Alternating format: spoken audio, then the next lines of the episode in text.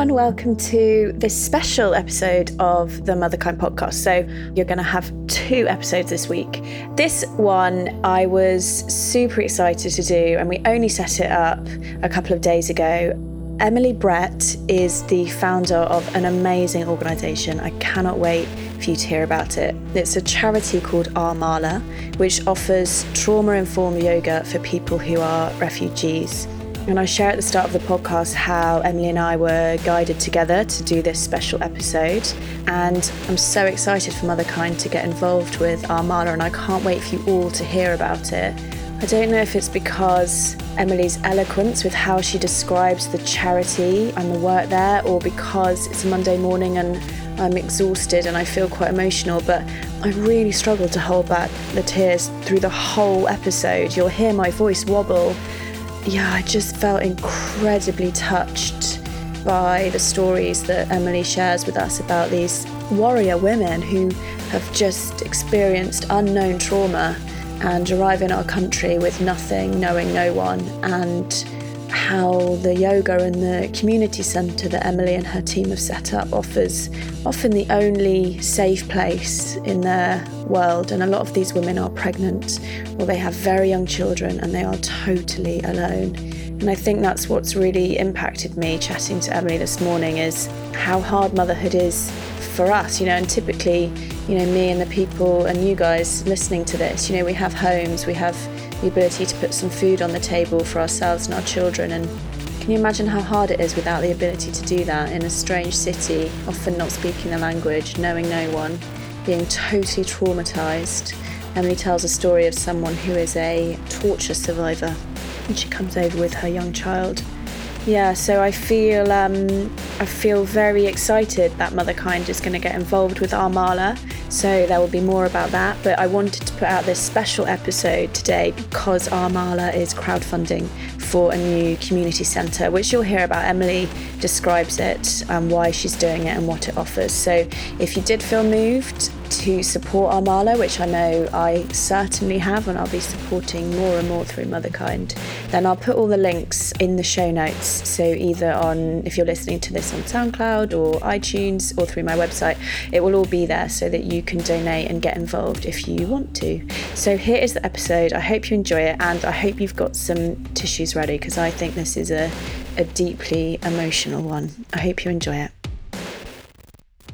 So, Emily, welcome to the Motherkind podcast for this very special episode that we're going to record this morning. Thank you so much for having me. It's really, really wonderful to be here. So, I wanted to start by just sharing a little bit about how we came to be doing this this morning. And a lot of my listeners know that I really believe in sort of being guided and the little breadcrumbs that life leads me. And I've been following you on Instagram, and I'm really good friends with Zephyr, who I know is one of your big ambassadors. And I actually had it on my to do list, funnily enough, that I wanted to contact you and see how I might get involved, how Motherkind could support you. And I had a catch up with Sarah at Mama Box because we had a mutual friend and we were chatting about you know what we were each doing and how we might be able to support each other. And she said oh i'm really involved in this brilliant charity called Our Mala which is trauma informed yoga for people who are refugees which you founded. And i said i can't believe you've just said that. I've had that on my list to look into. I'm going to take this as my nudge and i'm going to contact emily today. Anyway, I put the phone down from Sarah and I looked at my phone and I had a message from Zephyr saying, our Mala are crowdfunding at the moment. We're really trying to create a lot of noise around it. Could you support? And I just thought, wow, what a series of events to be guided to Our Mala and to talking about your amazing charity and the work that you're doing. So I feel like very guided to be chatting to you and to be getting involved and to be supporting. So thank you would be the first thing I'd say. Oh, thank you. I take life in the same way, like listening to the quieter whispers and looking at the breadcrumbs. So it's obviously meant to be. Exactly. And was it that sort of guidance that led you to setting up Our Mala? Could you share a bit about yourself and how you started it in 2011? Sure. Um, it really was. So from the very beginning, Our Mala has been what I would call a calling. You know, it's vocational. And I used to work in the, the literary business and then I worked in a big corporate company. And in 2008, I quit my job, I let out my flat, and I followed my heart to go and sit a 30 day silent meditation retreat in India. Wow. And practice yoga out there. So it was a real new chapter and letting go of a lot of things doing that big retreat. And when I came back to London, I started volunteering with the British Red Cross, working with refugees. And I couldn't tell you, I'd need to go to a psychoanalyst to tell you why that was, it, but it was, it was a real call of my heart.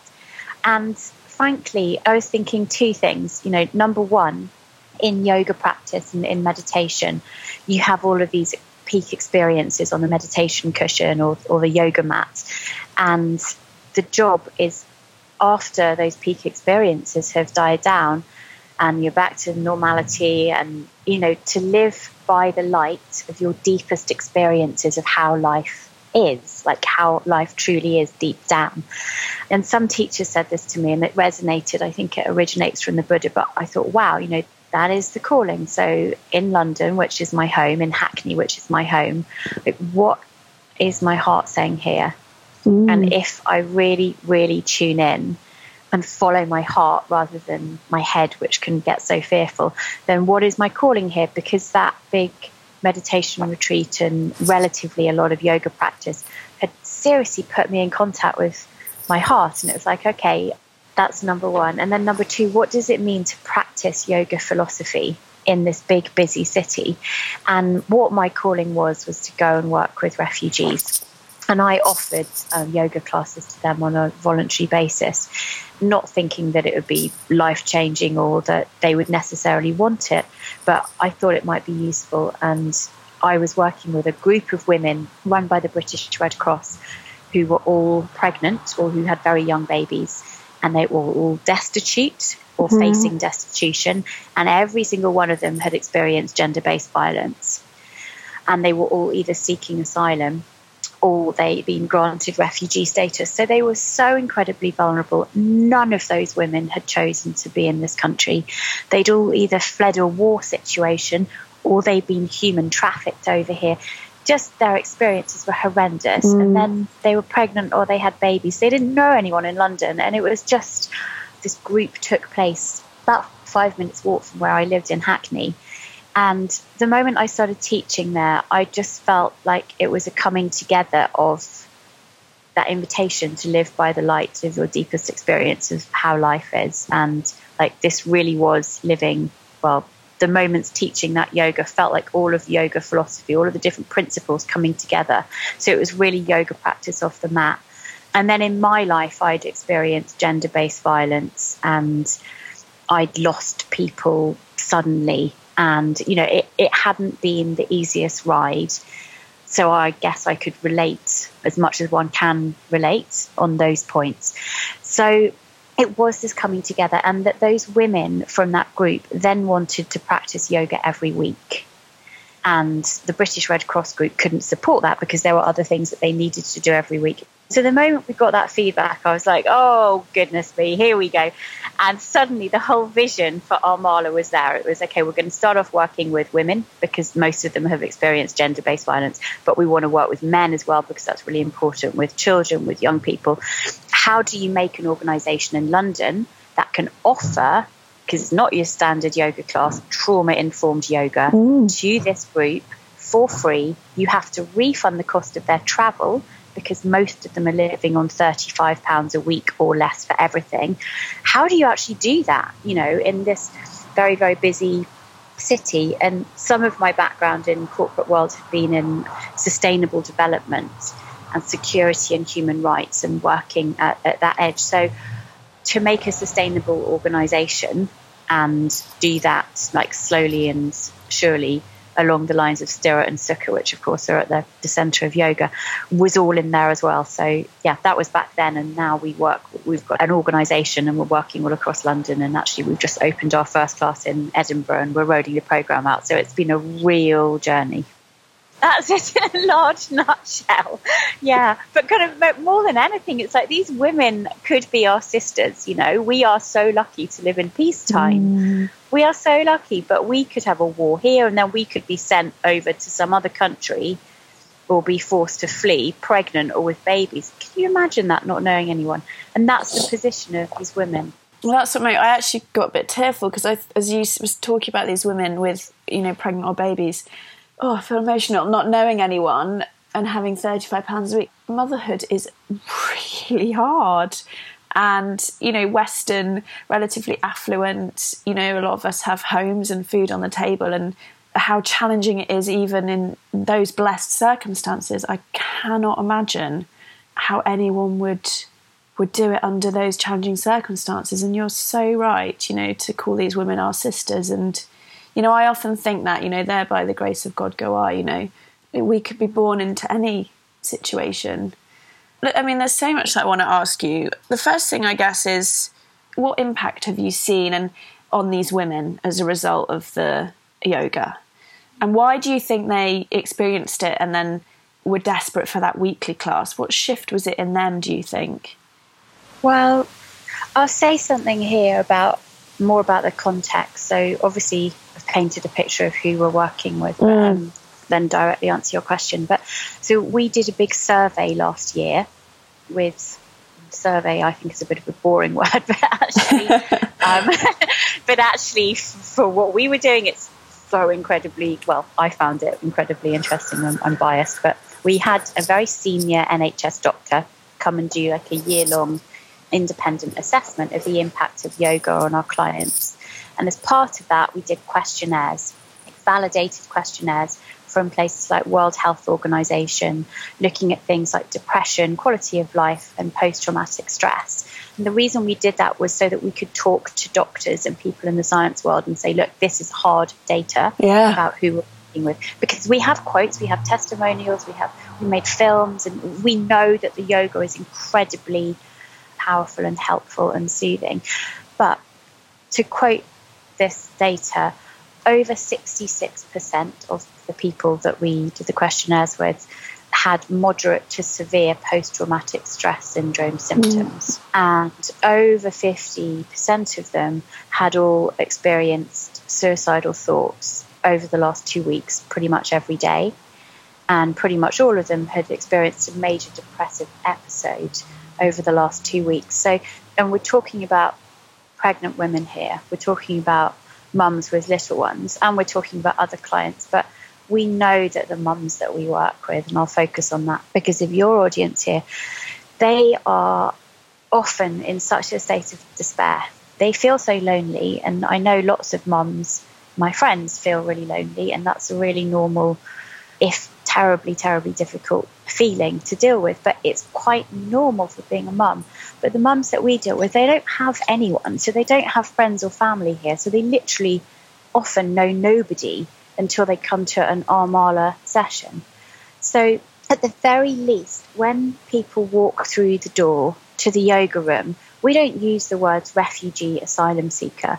It's like woman to woman, welcome, and we meet them where they're at and they are invited into that room, into a place of dignity, to come back to themselves and to be treated as the precious, precious women they are, being mothers and being pregnant. You know, it's like it's the most important job or role in the world. Seriously. So there's the attitude of welcoming and the fact that they do make genuine friends through the group of different backgrounds. They make contact with our volunteers. Then they have a, a, friendship group and a support network. So that's at the very least. And then the yoga itself, we know we know how yoga works. I'd be more than happy to do another. I know it's um, too much for one conversation, but yoga through the combination of breath and movement and internal focus calms down the body and the mind. And it's very, very soothing and it's very, very grounding. So, what happens in a state of panic or anxiety that most of these women are in most of the time is it's like they get separated from themselves mm. and sort of all the layers of the self get separated and pulled away, and then there's huge tension, and then it's just very, very, very difficult to come back to center and exhale and feel safe. Most of the time, it's impossible to feel safe, even with pregnancy and with the young babies. So, the yoga helps to soothe the anxiety. It really helps reduce depression. Of course, it helps reduce the aches and pains. And the women find that they can relax and they can sleep better. And this is huge because most of them are waking up multiple times in the night, not necessarily because of baby, but because of nightmares about the reason that they're in this situation seeking asylum. And then they've got their baby or their pregnancy as well. So the yoga really is this healing space. And we've always said what our mala provides or offers is a safe space for these people to breathe and to practice yoga and to just come back to themselves. And what is reflected back time after time from the people we work with is this I just feel like I've come home. Like I feel I feel like a person again. I feel like a human being. And we can talk about the neuroscience, we can talk about the yoga philosophy, but it really it's very, very simple. It's when people feel completely safe and unified, then they are more likely to feel, you know, at one with the world. When they feel relaxed, they're more likely to be able to speak to other people. You know, everything calms down, the defenses come down and they just feel whole. That's a word that we that we hear a lot. And when you see people's faces coming into the class and then you see them at the end, that word whole or description of being grounded or feeling human is really, really significant. Mm. Uh, I'm just sort of picturing, you know, you, you describe it so beautifully, and I'm just picturing someone sort of going in and then doing their practice and leaving in a different headspace and how powerful that must be. And sometimes I think I notice this in myself, you know, when I connect with this idea of these sort of huge challenges that people face, sometimes I think it's really easy for us in our busy lives to not connect at a heart level. And what helps me often is personal stories. And I wondered if you had, not favourite, because that's totally the wrong word, but if you have a particularly powerful story that you could share of someone that you've sort of witnessed through our mala. I'm thinking, goodness, I've known so many people. Everybody has their own story and everybody has their own incredible background. To pick up on the breadcrumbs from the beginning, so the first woman who ever walked through the door of an Our Mala class was from Bolivia, and she was a survivor of torture. She had come to this country with her husband and with her very young son. So they had all survived a very difficult time and thankfully they were together. So this is this is very very unusual that they were together. But she said, I'll never forget it. She came into this room, which was at Hackney City Farm, which is an inner city farm, and the room that we did the yoga in, we still do, is made a straw bale room. So it's all sort of wood. There's actually like a lovely wood burning stove. It's really cozy, rustic.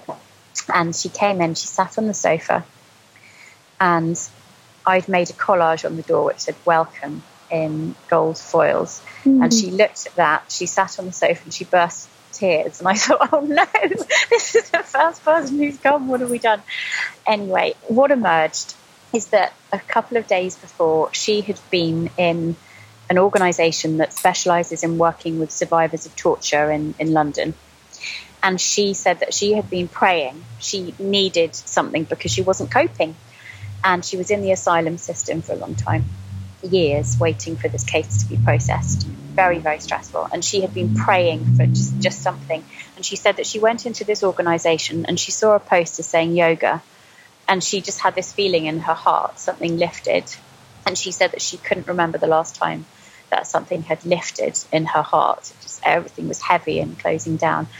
And she felt that it was the answer to her prayers. Mm. And then when hmm. she came into the farm, she saw these little white flowers and those little white flowers were her mother's favourite flowers.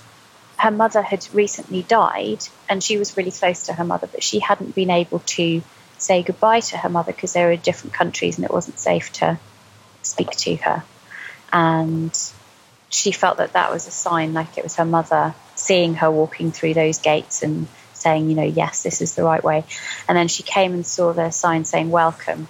And then she saw me and um, Anna, who was the volunteer there. And she felt like she was in a safe place for the first time in a very, very, very long time.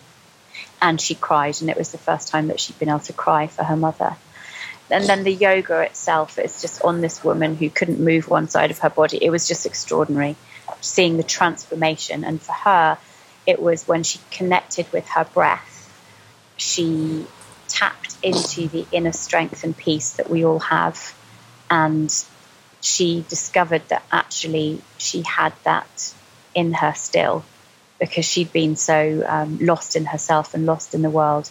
And it was like an anchor to her. She was very eloquent, and I remember speaking to her about it. And, and then she said that when she was on the streets, looking like an asylum seeker, in her words, she never looked up, she just looked at the pavement. But after yoga, she started looking up. And it's like she walked with her heart open and her shoulders back, and she connected with her breath. She remembered that she wasn't alone because we were there, and she could remember her mother in a way that didn't make her feel like crying and crying like it had before. So there was like this opening that happened. And then beautifully, that family received refugee status.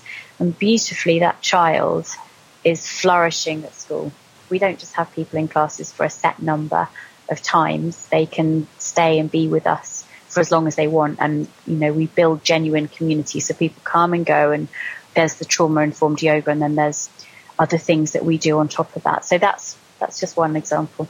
One wow. Story. Wow. I mean, that is an incredibly, I, I cried through that moving and powerful story. But like you say, I imagine all the stories are like that. So you are crowdfunding at the moment. Can you tell us about that and how people can support? Yes. So we are crowdfunding at Our Mala for a specific project. So we run trauma informed yoga classes all over London, as I've said. One of those classes is actually a little more than the trauma informed yoga. So we do yoga, we do English class, we have a hot, healthy lunch, we have a psychologist, we have someone who works with women who've been trafficked. And this project is called Happy Baby Community. And in fact, I'm on my way there today. It's run in North London, and we have about 150 women on our register. Wow. And we're averaging about 45 women who come every week with pregnant bellies or with their little babies. so we also give away sanitary towels, we do breastfeeding help, we give away nappies, baby food. You know, there's a whole package and it's a whole day. So this is in North London and there is a desperate need to replicate Happy Baby Community in South London. Yeah. And we've been contacted by midwives from a couple of hospitals down there, from hostels who are so worried about all of the women who can't even afford to get to their doctor's appointments. Mm. And suffice to say, there's a desperate need, and women are travelling for two hours to get to our project in North London because there's nothing like it anywhere else. Two hours plus in some cases. So, the crowdfunder, we are trying to raise about £29,000, which will enable us to open a happy baby community in South London and run it for a year.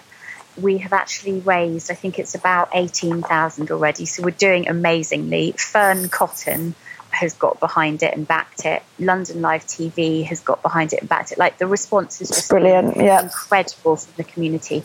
So to support it, there's a video of like some of the refugee mums talking. Anyway, there's a video about the whole project and the story on the crowdfunder website. So it's crowdfunder.co.uk yep. forward slash happy dash baby dash community. Okay, I'll put links and to everything so that people can amazing. find it. So basically, if people would like to support it, what we're asking is for any donation. So £5 is brilliant, or if people have deeper pockets, then please reach deeply. So, one would be to donate and donate as quickly as you can because the sooner the amount goes up and the more people back it, like that helps momentum gather so it actively attracts more people. Yeah. So rather than sort of waiting until the last week, like if you do it now, that will help us raise more. So number one is that. And number two is just tell as many people as you think might be interested in supporting it about it. And if there's anyone you know who has a bit more wealth at their disposal and might be interested in helping make this happen, then picking up the phone, telling them about it. And it's like word of mouth has got us so far. Mm. So, yeah, that's it.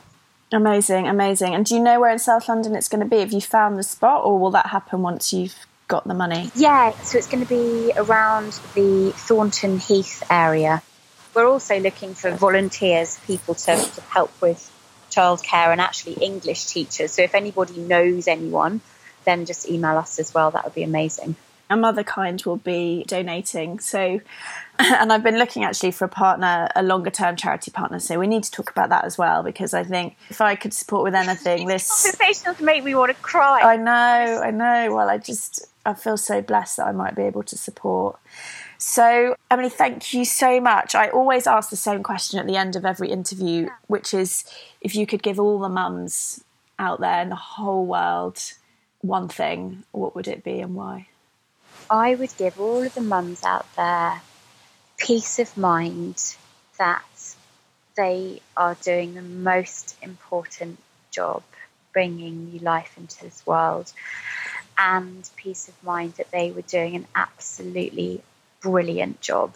I don't have children myself. I'm surrounded by them, but I don't have children myself. And what I see so often from friends and family is this sort of struggle and not feeling good enough mm. and you know, all of this tension and worry that happens, and so understandably. But I would give them peace of mind because I would just give them so much love and just this like sort of never-ending hug of strength through this peace of mind, so that they could breathe more easily in their roles as mothers and enjoy it even more, and then you know just have that stability and just sense of like even more worth for themselves because it is just so so precious mm. just thinking about all of those mums out there just doing such incredible jobs and probably not with as much recognition as there should be for the value of what they're doing and also the quality of their mothering so I just want to beam that back at them. Oh, that's beautiful, and I and I wholeheartedly agree with absolutely every word. So everyone, if you go to the links, I'll put the crowdfunder links up. You can speak to Emily. I'll put her contact details up. If you know anyone, or you might be able to offer any support, let's get the Motherkind community behind this and see if we can get them up to the twenty nine thousand that they need. So Emily, thank you so much for coming to do this special episode with us, and we will speak soon.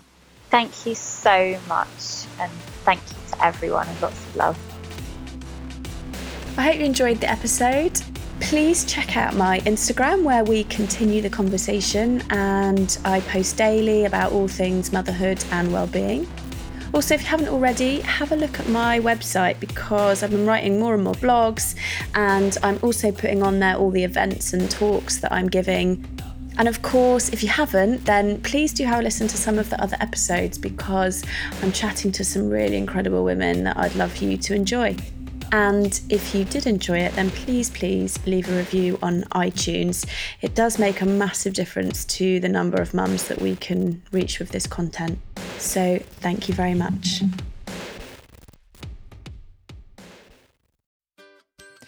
Hi, I'm Lauren. And I'm Nicole. And if you enjoy this show, you will love our podcast, Self Care Club. Every week, we trial a different form of self care and report back on the results. We've tried everything from cuddle therapy, setting boundaries, laughter yoga, and many more. Two friends who rarely agree on anything, testing out the world of self care so you don't have to. We've even written a book dedicated to self care practices that cost you nothing.